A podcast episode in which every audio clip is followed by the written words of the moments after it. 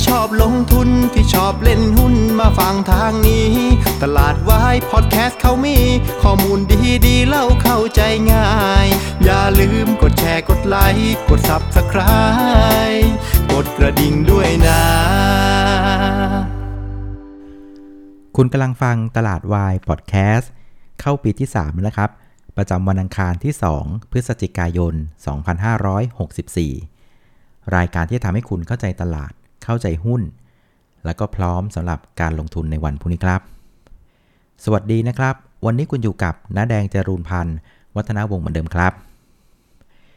ครับ ตอนนี้นะครับรายการตลาดวายพอดแคสต์นะครับก็ผ่านมาทั้งหมด 436 ตอนแล้วนะครับนะครับ ก็ถือว่า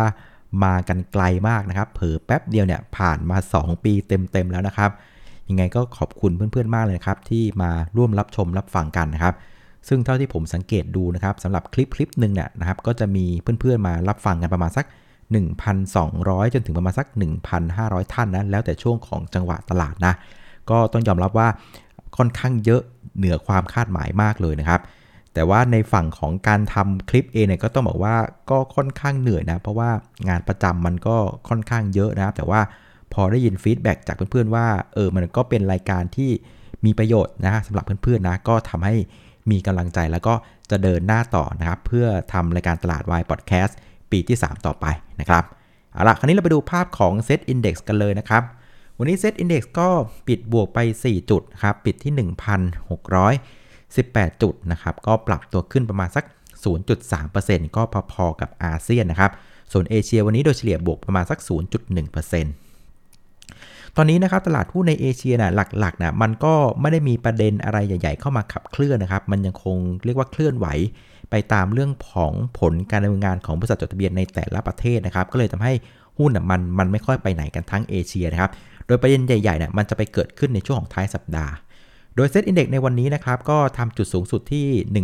1,622 จุดนะครับ แล้วก็จุดต่ำสุดที่ 1,609 จุดนะครับ ซึ่งจะสังเกตว่านะครับกรอบในการเคลื่อนไหววันนี้ค่อนข้างแคบนะนะครับ ประมาณสัก 13 จุดเท่านั้นเองนะครับคราวนี้ระหว่างวันนะครับเราก็มีประเด็นบวกอยู่ 1 เรื่องนะครับ เรื่องเดียวนะครับก็คือเรื่องของการเปิดประเทศนะครับ หลังจากเมื่อวานวันที่ 1 พฤศจิกายนใช่ไหมครับก็เริ่มมีการเปิดประเทศแล้วนะครับ ซึ่งวันนี้มันก็จะเป็นหน้าข่าวที่ออกมาในลักษณะว่า ผลของการเปิดประเทศเมื่อวานเป็นยังไงนะครับซึ่งข่าวก็ออกมาว่าเมื่อวานนี้นะครับวันที่1เนี่ยครับก็มีนักท่องเที่ยวต่างชาติเข้ามาในประเทศเราเนี่ยประมาณสัก 2,000 กว่าคนเศษๆนะครับซึ่งส่วนใหญ่ก็ถือว่าค่อนข้างราบรื่นนะแล้วก็ไม่ได้มีปัญหาอะไรนะครับ ก็คงจะต้องติดตามตัวเลขพวกนี้อย่างต่อเนื่องว่าจะเข้ามาเพิ่มขึ้นนะครับตามโมเมนตัมของเรื่องของอฤดูการท่องเที่ยวหรือเปล่านะครับ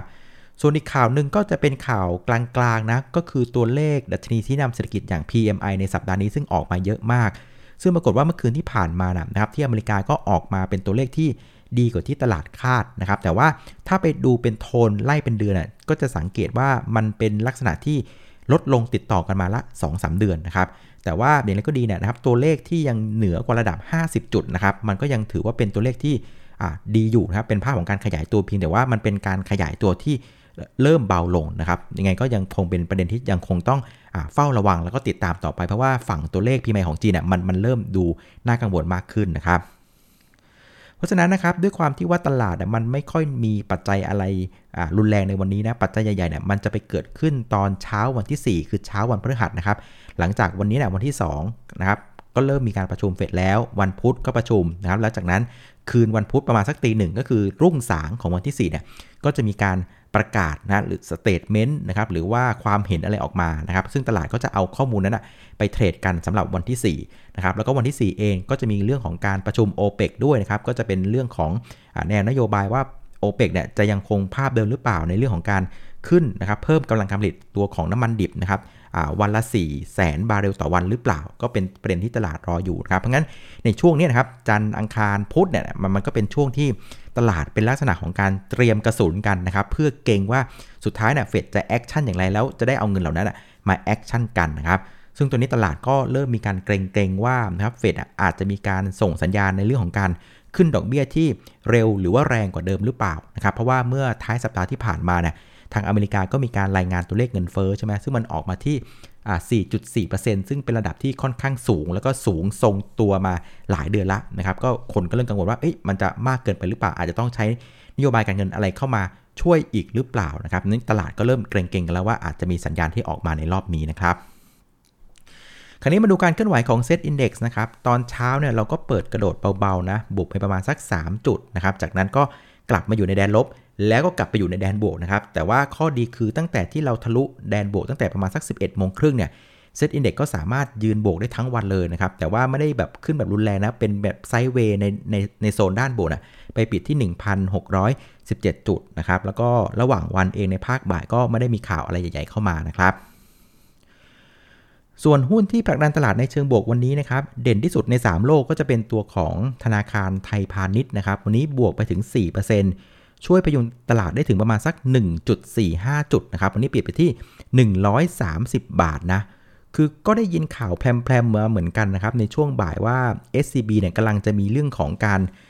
เข้าซื้อกิจการอะไรบางอย่างหรือเปล่านะครับ แต่ปรากฏว่าข่าวมันก็ยังไม่ค่อยชัวร์เท่าไหร่สุดท้ายก็มาประกาศตอนช่วงตลาดปิดนะครับ ก็คือว่าธนาคารไทยพาณิชย์เนี่ยก็จะส่งบริษัทลูกที่ชื่อว่า SCBS ก็คือบริษัทหลักทรัพย์ ไทยพาณิชย์นะครับอาจจะทุ่มเงินไปประมาณสัก 17,800 ล้านบาทนะครับเพื่อซื้อหุ้นนะครับ 51%ในบริษัทบิทคับออนไลน์อ่าจำได้ไหมบิทคับออนไลน์ก็คือเป็นบริษัทที่ทำเกี่ยวกับเรื่องของการเทรดตัวของคริปโตเคอเรนซีนะครับ เป็น exchange exchange หนึ่งนะ เขาบอกว่า SCB จะใช้ลูกคือ SCBX เนี่ย เข้าไปถือหุ้นประมาณสัก 51%นะครับ ก็ถือว่าเป็น major shareholder เลยนะ ก็ถือว่าเป็นข่าวที่เรียกว่า เรียกว่าช็อกวงการอยู่เหมือนกันก็ไม่คิดเหมือนกันว่า SCB เนี่ยจะเข้าไปลุยในตลาดคริปโตในลักษณะที่ไปเป็นเจ้าของ exchange ด้วยตัวเองเลย ก็เป็นอะไรที่ค่อนข้างเซอร์ไพรส์มากนะครับส่วนอีกตัวหนึ่งนะครับก็จะเป็นตัวของแม c โครนะครับวันนี้ก็ปรับตัวขึ้นค่อนข้างดีนะ ก็เข้าใจว่าจะเป็นเรื่องของการเตรียมตัวแล้วล่ะ เพราะว่าในวันที่ 22 พฤศจิกานะครับ ก็จะมีการขึ้นเครื่องหมาย XR ในเรื่องของการเพิ่มทุน เกี่ยวกับเรื่องของการปรับโครงสร้างนะครับ เรื่องของเทสโก้อะไรต่างๆ ก็ว่ากันไปนะครับ ก็เป็นไปได้ว่าจะเริ่มมีคนเริ่มมาเอา position ละนะครับ เพื่อเตรียมสำหรับเอาไว้ใช้ subscribe ในการซื้อหุ้นเพิ่มทุนในรอบนี้นะครับ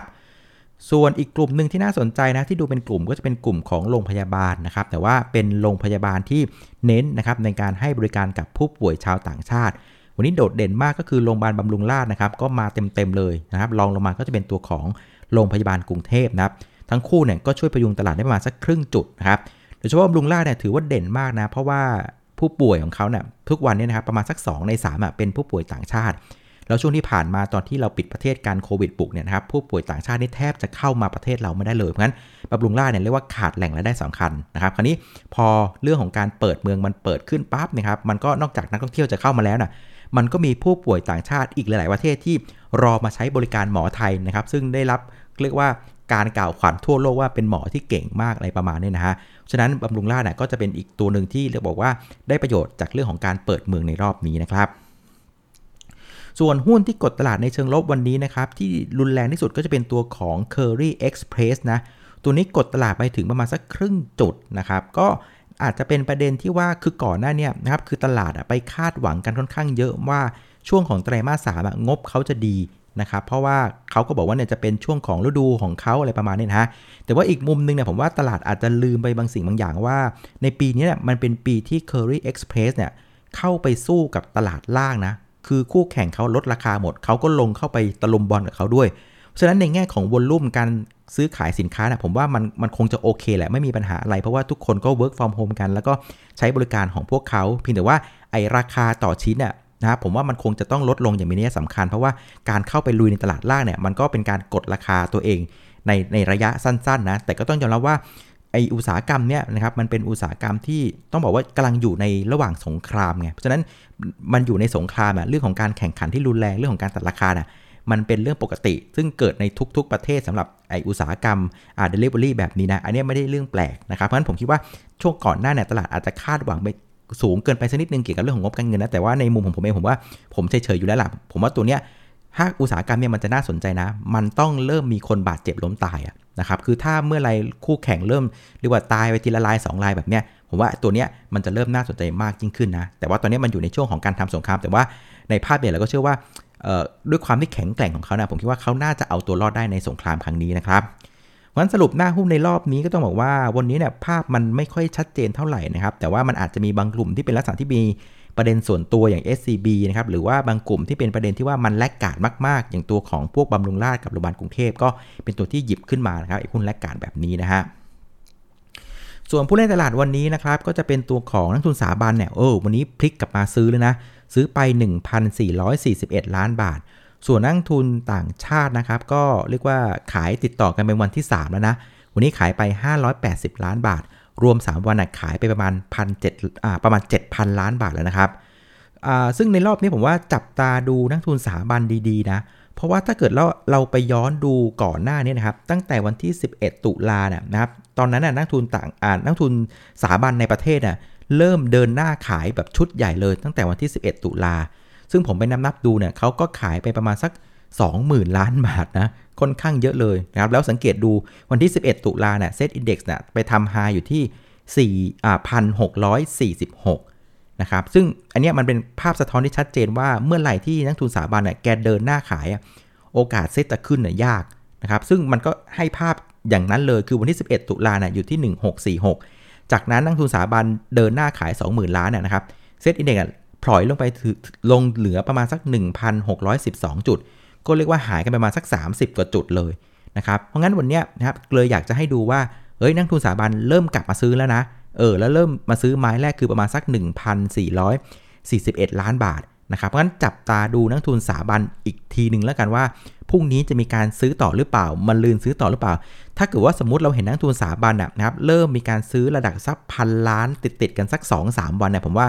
เริ่มมีความหวังนะว่าเซ็ตน่าจะกลับตัวได้หรือเปล่านะเออฝากจับตาด้วยแล้วกันนะครับส่วนมูลค่าซื้อขายวันนี้นะครับก็อยู่ที่ 76,900 ล้านบาทนะครับก็เพิ่มขึ้นประมาณสัก 10%จากเมื่อวานนี้นะครับ เอาละสุดท้ายนะครับไปสู่ประเด็นที่จะส่งผลต่อตลาดหุ้นบ้านเราในวันพรุ่งนี้นะครับคืนนี้เนี่ยเฟดเริ่มประชุมแล้วนะครับธนาคารกลางสหรัฐนะแต่คิดว่ายังคงไม่ได้มีบทสรุปอะไรออกมาแบบร้อยเปอร์เซ็นต์นะแต่คิดว่ามันอาจจะเป็นลักษณะของการที่นักข่าวเอาไปตีความเรื่องของสัญญาณต่างๆ ที่ออกมาจากห้องประชุมนะ แต่ก็ให้พยายามคิดว่ายังไม่ใช่สาระนะ เรารอคืนวันที่ 3 จะดีกว่านะ เดี๋ยวรุ่งเช้าวันที่4เราก็จะเห็นภาพกันนะครับ ส่วนอีกประเด็นหนึ่งผมว่าประเด็นนี้น่าจะส่งผลกับตลาดหุ้นพอสมควรเลยก็คือประเด็นของ SCBS นี่แหละนะครับ ที่ว่ามาแบบเหนือเมฆเลยนะครับ เรียกว่าแบงก์อื่นอะงงๆกันไปเลย คือข้อดีของดีลนี้ก็คือว่าการที่ SCB นะครับส่งลูกคือ SCBS เนี่ยนะครับไปซื้อ Bitkub เนี่ยข้อดีคือมันได้กำไรทันทีไงนะครับผมเข้าไปดูงบของ Bitkub Online น่ะปีที่แล้วเนี่ยกำไรอยู่ประมาณสัก 80 ล้านบาทนะครับแต่ว่าปี 64เนี่ยนะครับต้องบอกว่าเป็นปีที่โอ้โหมูลค่าการซื้อขายตัวของคริปโตเคอร์เรนซีเนี่ย เพิ่มขึ้นพุ่งทะยานแบบว่าหลายเท่าตัวนะนะครับ ก็มีการพูดกันในตลาดกันว่า มีโอกาสจะเห็น Bitkub เนี่ยกำไรระดับสักพันล้านถึง 2,000 ล้านอะได้สบายๆเลยนะสำหรับปีนี้นะ ซึ่งผมก็มาลองเคาะเล่นๆนะ คือการที่ SCBS เนี่ยถือประมาณสัก 51%ของ Bitkub นะ ถ้าสมมุติว่า Bitkub ปีนี้กำไรพันล้านจริงๆ อย่างที่เขาบอกนะครับราคาที่เข้าซื้อ 17,800 ล้านบาท มันก็จะคิดเป็น PE นะครับที่ SCB เนี่ยเป็นคนซื้อเนี่ยอยู่ประมาณสัก 34 เท่านะครับ คราวนี้สมมุติว่าถ้าบิตคัพเนี่ยแกทำกำไรได้ 2,000 ล้านจริงๆ อย่างที่เขาว่ากันนะครับ ครึ่งหนึ่งของ 2,000 ล้านมันคือ 1,000 ล้านใช่ไหมนะครับ แต่ว่า SCB เนี่ยใช้เงินซื้อตัวหุ้น 51%ประมาณสัก 17,000 ล้านบาทนะครับ ก็จะคิดเป็น PE เข้าซื้อเพียงแค่ 17 เท่านั้นเอง ก็ถือว่าโคตรถูกเลยนะนะถ้าเกิดว่าบิตคัพทำกำไรได้ระดับ 2,000 ล้านนะ เพราะงั้นประเด็นนี้ผมว่าน่าติดตามมากๆเลยนะฮะ แต่ว่าอย่างน้อยมันจะทำให้กลุ่มธนาคารเริ่มกลับมาคึกคักกันอีกรอบหนึ่งนะครับ ซึ่งอย่างที่เล่าให้ฟังในรอบที่แล้วคือกลุ่มเนี้ยมันเป็นกลุ่มที่งบไตรมาสสามออกมาส่วนใหญ่ดีกว่าคาด อันที่ 2 คือมันเป็นกลุ่มที่งบมันจบไปแล้ว อันที่ 3 คือมันเป็นกลุ่มที่สะท้อนนะครับภาพเศรษฐกิจของประเทศไทยโดยตรงเลย เศรษฐกิจดี ธนาคารดี เศรษฐกิจแย่ ธนาคารแย่ เพราะฉะนั้น 3 องค์ประกอบเนี้ยนะครับมันเลยทำให้ หุ้นนะครับกลุ่มธนาคารมันเป็นมันเป็นกลุ่มที่น่าสนใจอยู่แล้ว และพอมีประเด็นเรื่องของบิตคัพเข้ามาอีกมันทำให้กลุ่มมันยิ่งมีความคึกคักขึ้นมาอีกนะ เพราะงั้นพรุ่งนี้ผมคิดว่ากลุ่มธนาคารก็น่าจะเป็นกลุ่มที่เป็นผู้นำตลาดนะครับ น่าจะมีการเรียกว่าเทรดหุ้นกันมาละนะครับสำหรับในกลุ่มธนาคารในวันพรุ่งนี้นะครับ ส่วนประเด็นสุดท้ายนะเป็นเรื่องของภาพเทคนิคนะครับ คือวันนี้นะครับมันมีเรื่องที่ดีอยู่หนึ่งเรื่องก็คือ หลังจากที่เราเห็นเซตอินดี x เนี่ยเป็นแท่งเทียนสีแดงติดติดกันมาเนี่ยเรียกว่า 1 2 3 4 5 6 7 วันนะครับ วันนี้เป็นวันที่8นะครับเป็นวันที่เขียวแท่งแรกอีกแล้วนะครับหลังจากแดงมา 7 วันน่ะผมว่าก็ถือว่าเป็นเรื่องที่ดีนะนะครับเมื่อไรที่เราเห็นหุ้นบลูชิปหรือเซตอินดี x เนี่ยนะลงมานานๆ และมีเขียวแท่งแรกเนี่ยผมว่าต้องจับตาต้องจับตานะครับ แล้วก็โครงสร้างของแท่งเทียนในรอบเนี้ยก็เป็นไส้เทียนที่หางยาวอยู่ด้านล่างเลย แสดงว่ามีแรงซื้อกลับนะ อ่าก็ถือว่าเป็นสัญญาณที่ดีเลยนะครับ แล้วก็สุดท้ายคือเราเริ่มเห็นกองทุนเริ่มกลับมาซื้อละประมาณสักพันสี่ร้อยกว่าล้าน ก็ถือว่าเป็นก้าวแรกที่น่าสนใจเช่นกันนะครับ แล้วยิ่งกลุ่มธนาคารกลับมาคึกคักแบบเนี้ยมันเป็นกลุ่มที่นักทุนสถาบันทั้งในประเทศและก็ต่างประเทศชื่นชอบอยู่แล้วล่ะนะครับ ก็มีโอกาสที่เราอาจจะได้ลุ้นเซตอาจจะกลับตัวก็ได้ในวันพรุ่งนี้นะเฝ้าดูดีแล้วกันนะครับ แต่ว่าผมว่าอย่างน้อยน่ะข้อดีของเราคือ วันนี้เราเห็น SET Index มันลงไปโฉบใกล้ๆพันหกไงแล้วมีแรงซื้อกลับแบบเนี้ย ผมว่าน่าจะสบายใจได้ประมาณหนึ่งนะสำหรับคนที่อยากจะช้อนหุ้นในโซนนี้นะครับ เอาละวันนี้ก็ครบถ้วนประมาณนี้นะครับสำหรับรายการตลาดวายพอดแคสต์นะครับ ขอบคุณอีกครั้งสำหรับการติดตามกดไลค์กดแชร์แล้วก็แนะนำรายการให้นะครับ เดี๋ยวพรุ่งนี้เรากลับมาเจอกันต่อนะครับในรายการตลาดวายพอดแคสต์ก้าวสู่ปีที่3นะครับวันนี้ลาไปก่อนครับ สวัสดีครับ